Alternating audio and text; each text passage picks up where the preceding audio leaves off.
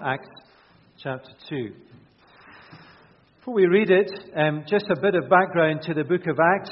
Acts, or to give it its fuller title, the Acts of the Apostles, is a history book. It's full of facts about the beginning and the growth of the early church.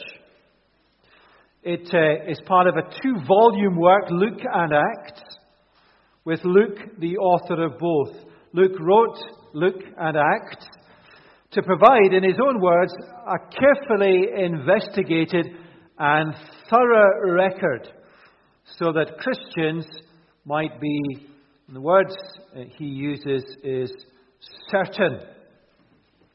Uh, Luke Acts is to give certainty, confidence, and assurance to Christians. I wonder if any of you can remember um, maybe a granny or a great aunt, maybe you're too young. Uh, my granny uh, had uh, medicine bottles in the kitchen. Uh, they were large and black, and the medicine tasted like acid, and it had tonic on it. Martyn Lloyd-Jones, uh, famous preacher from the 20th century, described the book of Acts as tonic for the Christian's soul. Let me just tell you how the book works. Flick back to the beginning, chapter 1, verses 1 to 8. Chapter 1, verses 1 to 8 is a preface. In a preface, you get all the headline stuff up front. The preface says three things. One, we have a gospel. Two, go and tell the gospel. Three, the Holy Spirit will empower your telling so that people will become Christians. That's the preface. We have a gospel. Our task is to tell the Holy Spirit will empower it. And uh, following the preface, and the early chapters of Acts record a number of significant events. Chapter 1, verses 10 and 11, the ascension of the Lord Jesus into heaven. Chapter 2, verses 1 to 13, the coming of the Holy Spirit down from heaven. Jesus goes up, the Spirit comes down. And then in chapter 2, verses 14 through 41, Peter tells the gospel. There's a sermon at the end of that sermon, verse 37 of chapter 2, when the people heard this, Peter telling, remember the preface, telling, empowered by the Spirit, when the people heard this, that is Peter telling the gospel, they were cut to the heart. How were they cut to the heart? They were cut to the heart not by him or by his words or by his rhetoric or his persuasion, but by the Holy Spirit working with the gospel. They were cut to the heart and they said to Peter, What will we do? He said, Repent and be baptized, trusting in the Lord Jesus for the forgiveness of your sins, and you will receive the indwelling of God by the Holy Spirit. They did, and they became Christians. That's essentially what Acts is saying. The principle gospel, tell, spirit, conversion. The events gospel, telling, Holy Spirit, conversion. Now, that is exceptional in the early church by the sheer numbers 3,000 in one day. But the principle is normative, normal. Day one of the church is the principle that has been the basis of genuine gospel growth through the history of the church. It is the same principle that will have led people this very day to faith in Jesus. Telling, empowered, conversion. And there is no reason at all to doubt that that principle is not being worked out at this very moment in this very room. Why? Because the gospel is being told, the Holy Spirit will be active, and people can be converted. And that brings us to this little section, 42 through 47. Uh, it's uh, one of a, a, number of short summary sections that Luke, the author, uses throughout the book. And what we get is a little insight into what the early church was like, what their priorities were, how they ticked, how they functioned. And it's really helpful for us. It's essential. It's kind of church clutter free. That's good. Uh, we're in the middle of the Six Nations rugby tournament. Last weekend, something very unusual happened. Um, Scotland won. I didn't have to say that, did I? If you saw the match, it was just perfectly set up. The last 90 seconds, Scotland were going to lose well again. And even afterwards, Scott Johnson, the, the coach, said he had absolutely no confidence that the fly half would land the drop goal. But he did. And he didn't just land it, he landed it spectacularly. It soared above the post, and Scotland won. And they scored twice, tries. One of the um, moments in the game, the commentator said something along these lines, if I can remember it right. He said, It's just fantastic to see the Scottish rugby team uh, forgetting about the tactics, the plays, all the charts, all the wall stuff, and just playing rugby. Just getting out there and playing rugby. That's why the All Blacks are the best team in the world. They just play rugby better than anyone else. Simple stuff. Now, it's not too irreverent. What Luke is saying to us here is just go out and be church. It's not rocket science, it's not complicated. Just strip out all the clutter and just be church. Now let's read these verses 42, chapter 2. They devoted themselves to the apostles' teaching and to the fellowship and to the breaking of bread and to prayer. Everyone was filled with awe, and many wonders and miraculous signs were done by the apostles. All the believers were together and had everything in common. Selling their possessions and goods, they gave to anyone who had need. Every day they continued to meet together in the temple courts. They broke bread in their homes and ate together with glad and sincere hearts, praising God and enjoying the favor of all the people. And the Lord added to their number daily those who were being saved. Now, the key verse is verse 42. Let me read it again. They devoted themselves to the apostles' teaching, to the fellowship, to the breaking of bread, and to uh, prayer. That is what being church uh, is. Or, if you like, this is what a spirit filled church will be like. Remember, the Holy Spirit is hovering all over these early chapters of Acts. The Holy Spirit, uh, if it's at the heart of a church, that church will be, and the four headings you'll see on the sheet, a Bible church, a loving church, a praying church, an evangelistic church. Or let me just simplify that a Bible church, a caring church, a praying church, a telling church. That's uh, at its very simplest. Bible, care, prayer, telling.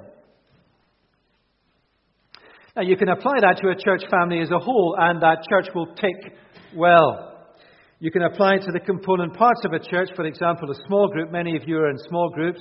What marks your small group? Bible, caring, praying, encouraging each other, and telling. That's uh, what a small group should do. And there's an authenticity, a richness, a vitality, a life, a heart, a vision, a purpose to a church family, to a small group, uh, when that stuff is its food and drink. Notice also, with respect to these marks, they were devoted. The Greek word translated devoted is a strong word.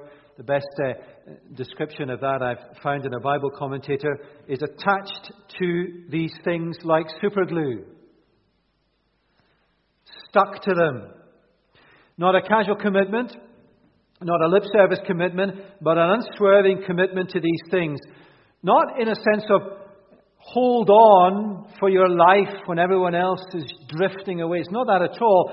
It's, it's, it's about stick to them like glue because you should have confidence in them because without them you'll founder and with them you will have life. That's the point. With them you will be spirit filled as a church. Now let's take each in turn. First, what I've referred to as a Bible uh, church. They devoted themselves to the apostles' teaching. It is striking, this is the first mark or characteristic Luke mentions. The Spirit of God leads the people of God to submit to the Word of God. Think of Pentecost. The Spirit of God came, and what did Peter do? He proclaimed. The Spirit and his sword, that is the Word of God, the Spirit and the Word. A Spirit filled church is a church that is serious about its submission to the authority of the Word of God.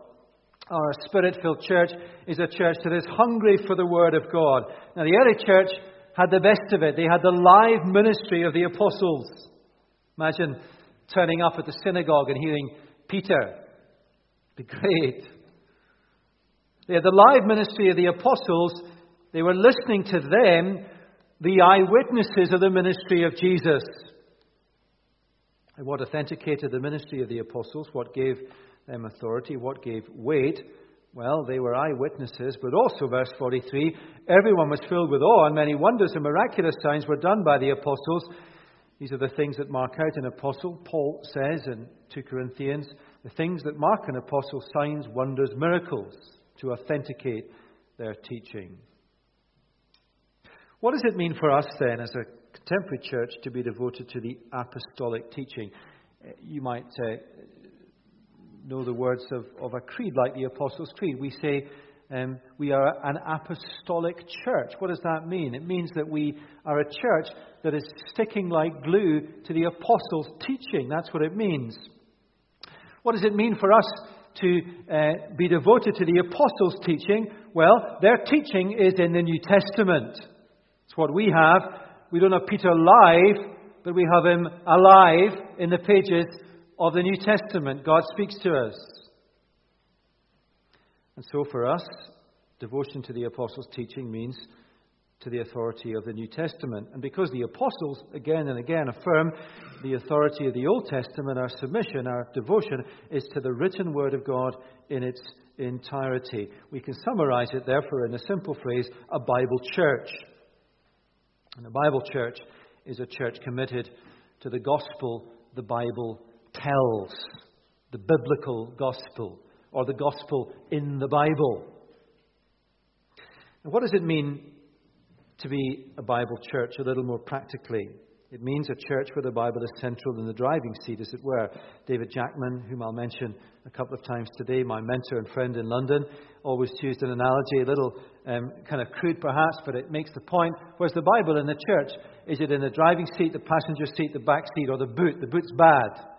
Yeah?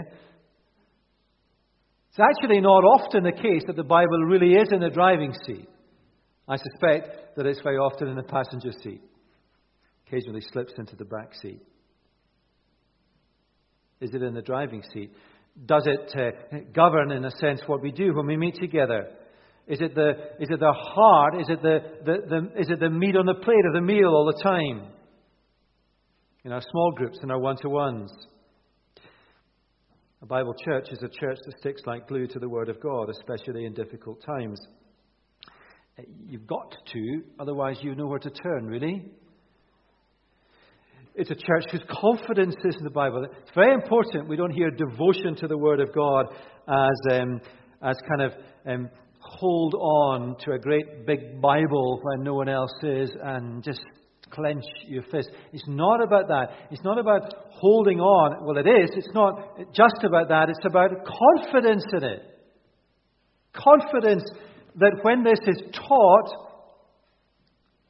on a Sunday or in a small group, God's voice is heard. And when God's voice is heard,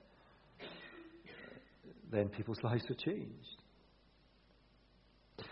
Another thing that uh, David said is that uh, when the Bible is, David Jackman, when the Bible is faithfully taught, God's voice is clearly um, heard.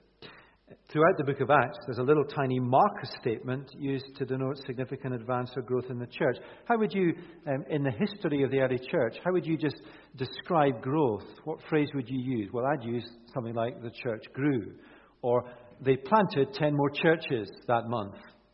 Yeah? How does Luke describe growth? Look with me at uh, chapter 6, verse 7. He does this four times. It's his little summary statement. Each time after some big event, the church has moved forward. Chapter 6, verse 7, big advance. How does he describe growth? Chapter 6, verse 7, so the word of God spread. Growth in Acts is always described as increase in the word or the release of the word. It's the word spreading. Or chapter 12, 24. Chapter 12, 24. Herod has just been eaten by worms. A bit gruesome. Herod, the antagonist against the church. Big advance, chapter 12, 24. But the word of God spread. It's the growth of the word. Two more, chapter 19 it is, verse 20. Chapter 19, verse 20. In this way, the word of the Lord spread and grew in power. And the final one, the very last words of the book, the last words about the history of the church recorded in Scripture. Verse 31 of chapter 28 Boldly and without hindrance, Paul preached the kingdom of God and taught about the Lord Jesus Christ. The last two uh, verbs preached, taught, telling. You see, growth is synonymous with releasing the word. And so, as we look to the future in the new church, I want you to pray for a deepening commitment to the Word of God, a keener teaching of the Word of God, a greater confidence in the Bible. And not as a, a kind of hang on thing, but as a confidence thing, because it really does change lives. When God's Word is clearly taught, His voice is clearly heard. Secondly, a loving church. They devoted themselves to the fellowship. Now, that phrase, to the fellowship, what does it mean? When someone becomes a Christian, they are reconciled to God.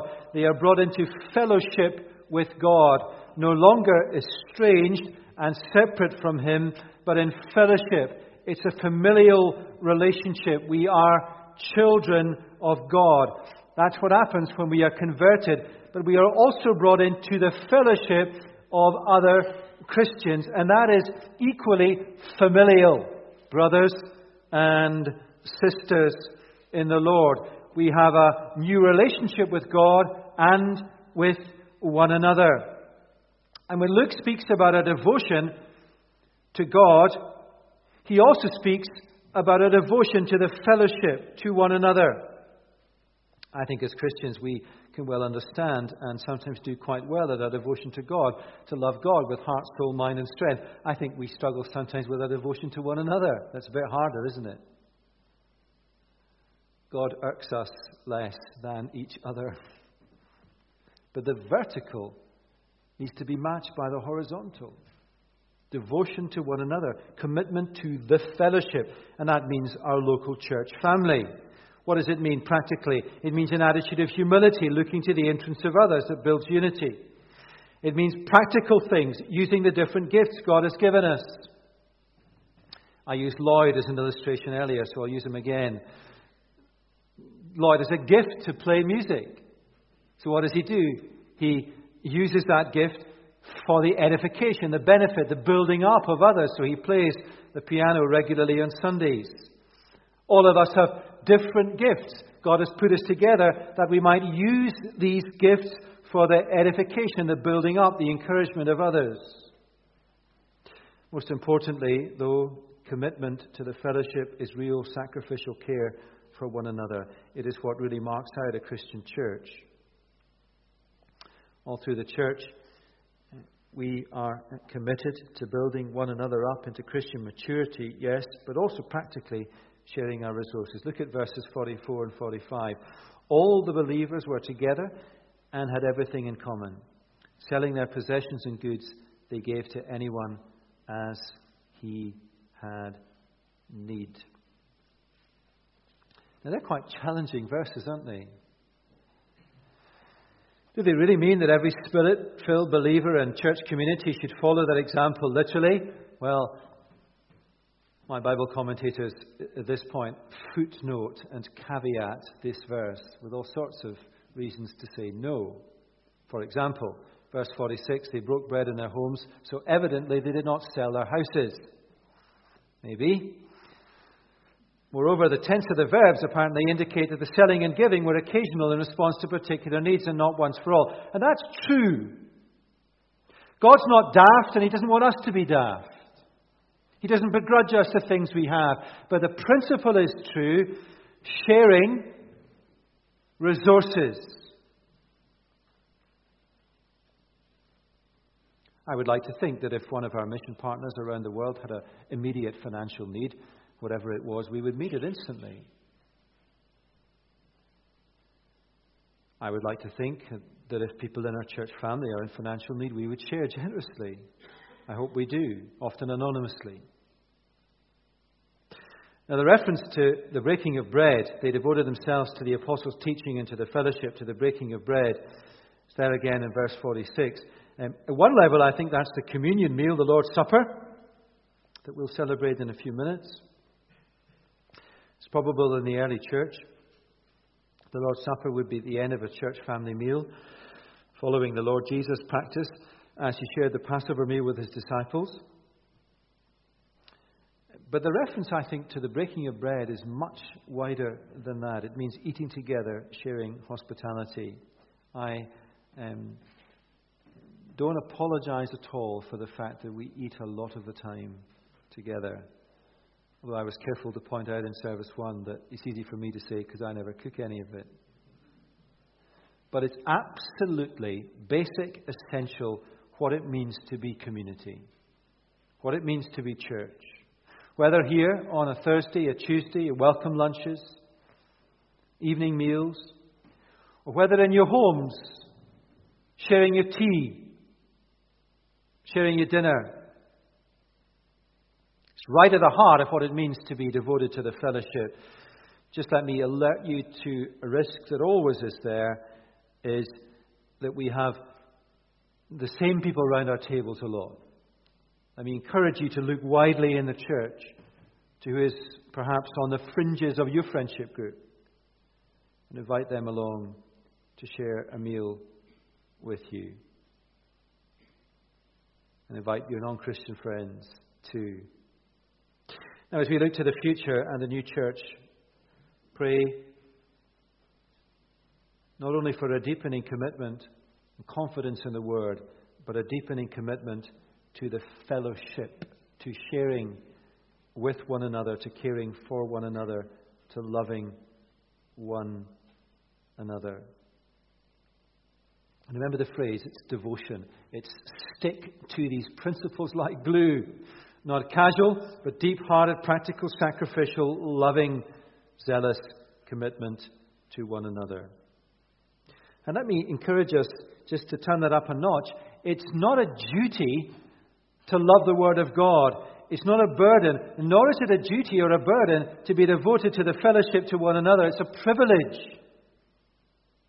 It's a pleasure to be in a living Christian community that cares. I think words like church family and being together in church family uh, mean a lot to us at this time, more perhaps than they have.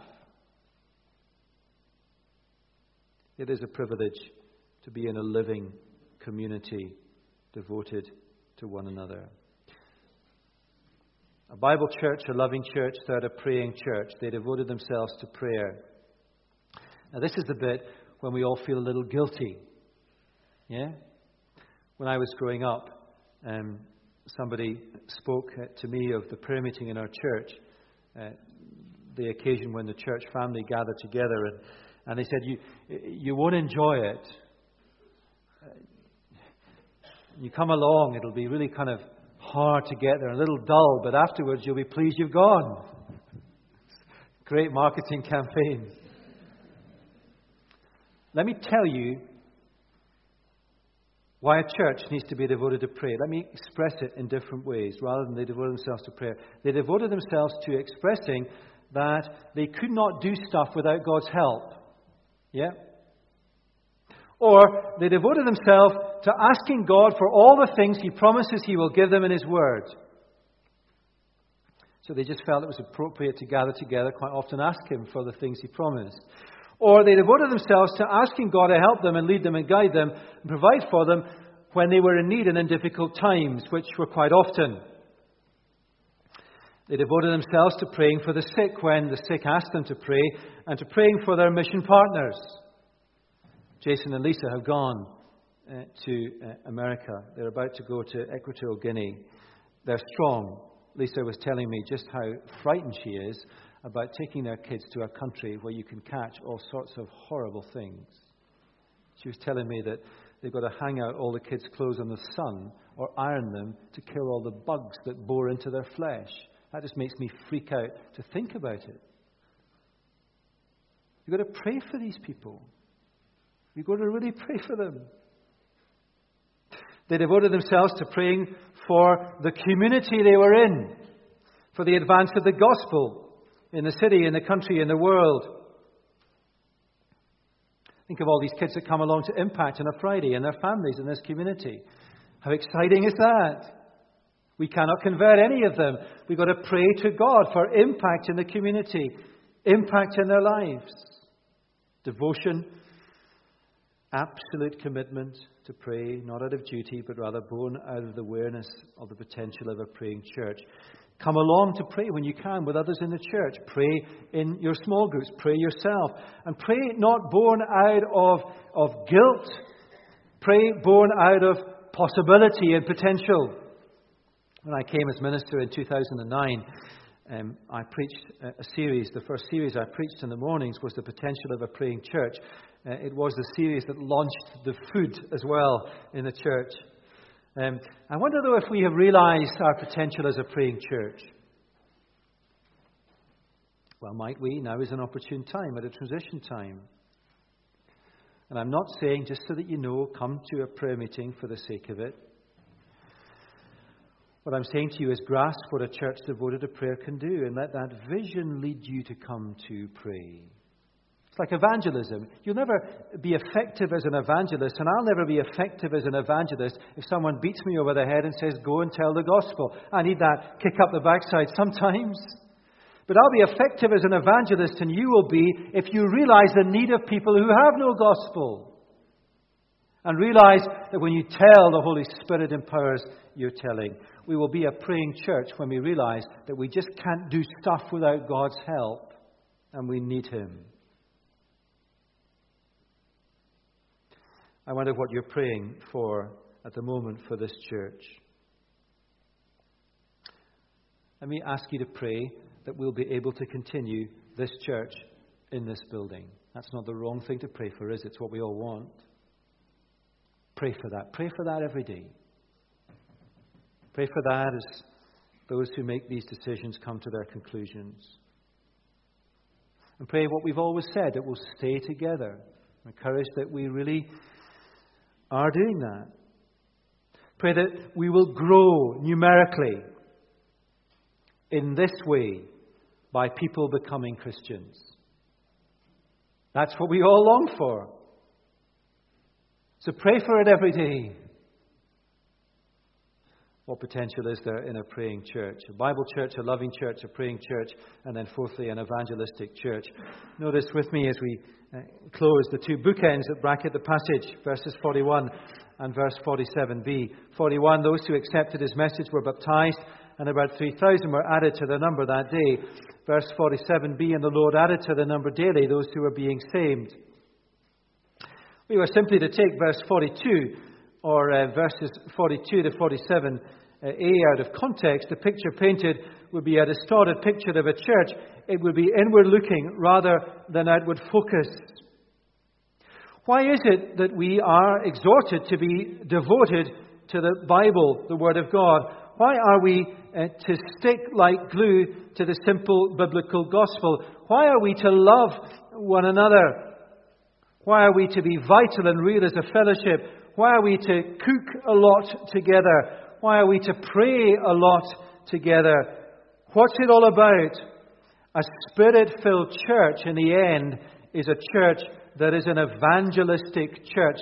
The very definition of church in the Bible is something that is organic and grows when people are added to it. Who is added to the church every day? People who aren't Christians coming into the church.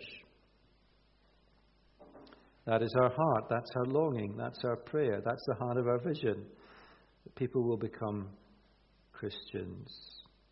Now, pray that for the church family. Pray it for your small group. Small group is healthy when the conversation lapses into who it is we're praying for, who it is in whose life God is at work. How's the person that I brought along to this, that, or the other? Will you pray for them with me?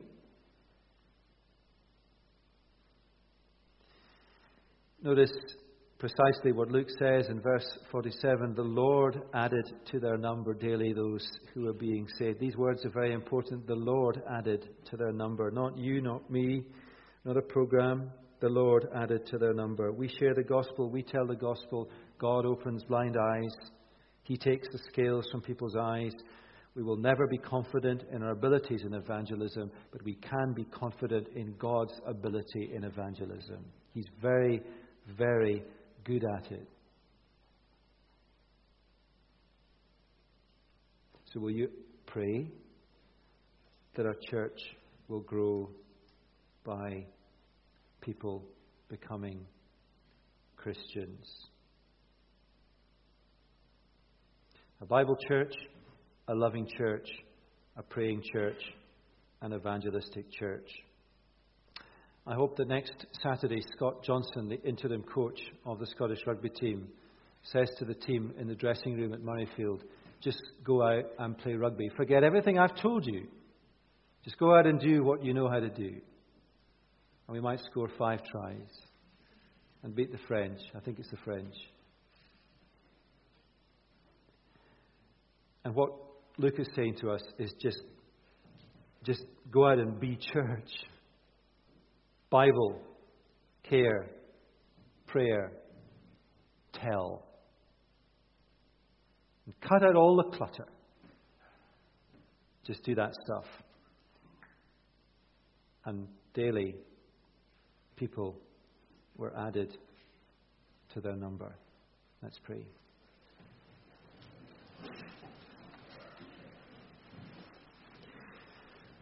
Lord Jesus, we thank you for your word. Thank you for these simple reminders of what it is to be church. Committed and confident in the word of God. When the word of God is proclaimed or spoken or taught or read, God's voice is heard. A loving church. A church committed to the fellowship, caring and sharing. A praying church, a church that, in a sense, rumbles on each day knowing that almost everything that it does needs your help and your power to make it work. And so they pray dependent on you for everything. Not least, that desire in all of our hearts to grow by men and women and young people and boys and girls becoming Christians. And so, a living, spirit filled church, at the end of the day, is an evangelistic church. Whether your mission field is the campus in a university or Marchmont or Equatorial Guinea or China. Lord, we pray that we would be an evangelistic church. We ask, Lord, that we would begin to grow increasingly by people becoming Christians. And we ask that in Jesus' name. Amen.